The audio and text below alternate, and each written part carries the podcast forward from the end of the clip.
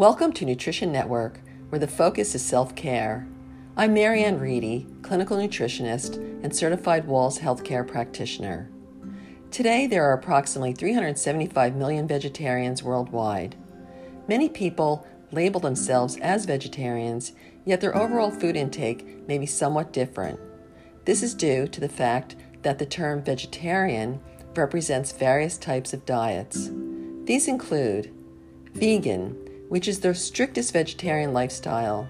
This group excludes all animal foods such as meat, poultry, fish, eggs, dairy products, and honey. Also, vegans do not wear clothing that is made from the hide or fur of an animal. Lacto vegetarian consumes animal milk and milk products like yogurt and cheese, along with plant foods. Ovo vegetarian includes eggs in their diet. Pesco vegetarian omits red meat and poultry but eats fish along with plant foods. Pollo vegetarians or pollotarians eat poultry like chicken, turkey, and duck, but not red meat with a plant based diet. The underlying similarity in all of these diets is the exclusion of flesh from warm blooded mammals like beef, pork, and bison.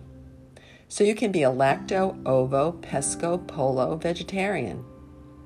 There are several myths that we can explore surrounding vegetarian diets. The most popular misconception deals with proper protein intake.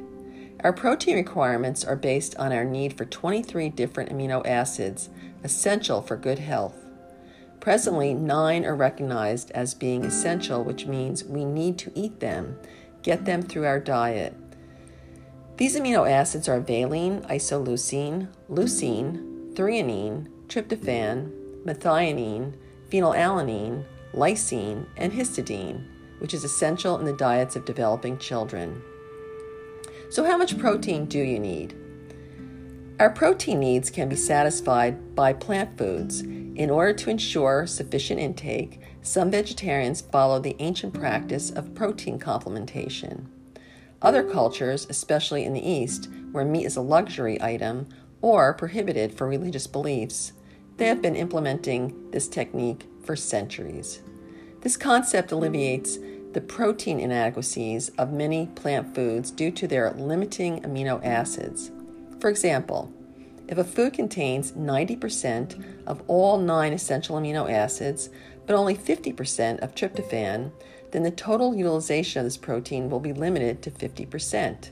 However, when foods are combined to complement such amino acid limitations, the quality of the protein food is substantially enhanced. Two or more plant foods eaten together can equal or surpass the protein quality of beef. Also, plant foods are more easily digested than animal foods. A cup of rice remains in the gut for approximately one to two hours after ingestion, where a piece of steak with saturated fat and cholesterol lingers for as long as six hours. Nutrition researchers are now agreeing that most Americans get too much protein in their diets. Even many vegetarians are consuming greater than desirable amounts of optimum health and well being. Less is more. There are very strong links between high protein diets and many chronic degenerative diseases. These include osteoporosis, which is an imbalance due to the demineralization of calcium from the bones, and this is greater among postmenopausal women, kidney disease, various forms of arthritis, including gout, arteriosclerosis, and cancer. Animal protein, in particular, is associated with the increase in breast and colon cancer in the United States. The average American is consuming approximately 100 grams of protein per day, nearly doubling the generous amount recommended by the Food and Nutrition Board of the National Research Council. In light of all the recent scientific findings, people should clearly be directing their concerns to lowering their protein intake instead of worrying about where to get more. In his groundbreaking book, The China Study, T. Colin Campbell, PhD, Professor Emeritus of Nutritional Biochemistry at Cornell University, reports the connection between a high animal protein diet and diseases like cancer and diabetes. He emphasizes a plant based diet for vibrant health and longevity. The information in this book, based on a 40 year career of studying the effects of meat consumption on the health of rats and humans, is eye opening and a must read. Another fallacy about vegetarianism is the scare that those who follow it will eventually fall prey to pernicious anemia, which is a B12 deficiency. This popular view is based on the notion that only animal products supply us with vitamin B12. However, there are various adequate plant sources of this nutrient. Fermented soy foods such as tempeh contain nearly 15 micrograms in 100 gram serving. This provides almost 500% of the recommended dietary allowance for B12. The microalgae spirulina supplies 255 micrograms per 100 grams, and the same amount the seaweed kombu contain 27 micrograms. Also, if a person is following a lacto vegetarian diet, they'll be deriving B12 from milk products. If eggs are included, this is an additional source. If you are concerned with B12 levels due to malabsorption issues, you can supplement with a liquid vitamin B12. The best form is methylcobalamin. If you are gluten intolerant or need to omit all grains from your diet, there is still a plethora of plant based foods to choose from, including nut and seed butters and flours.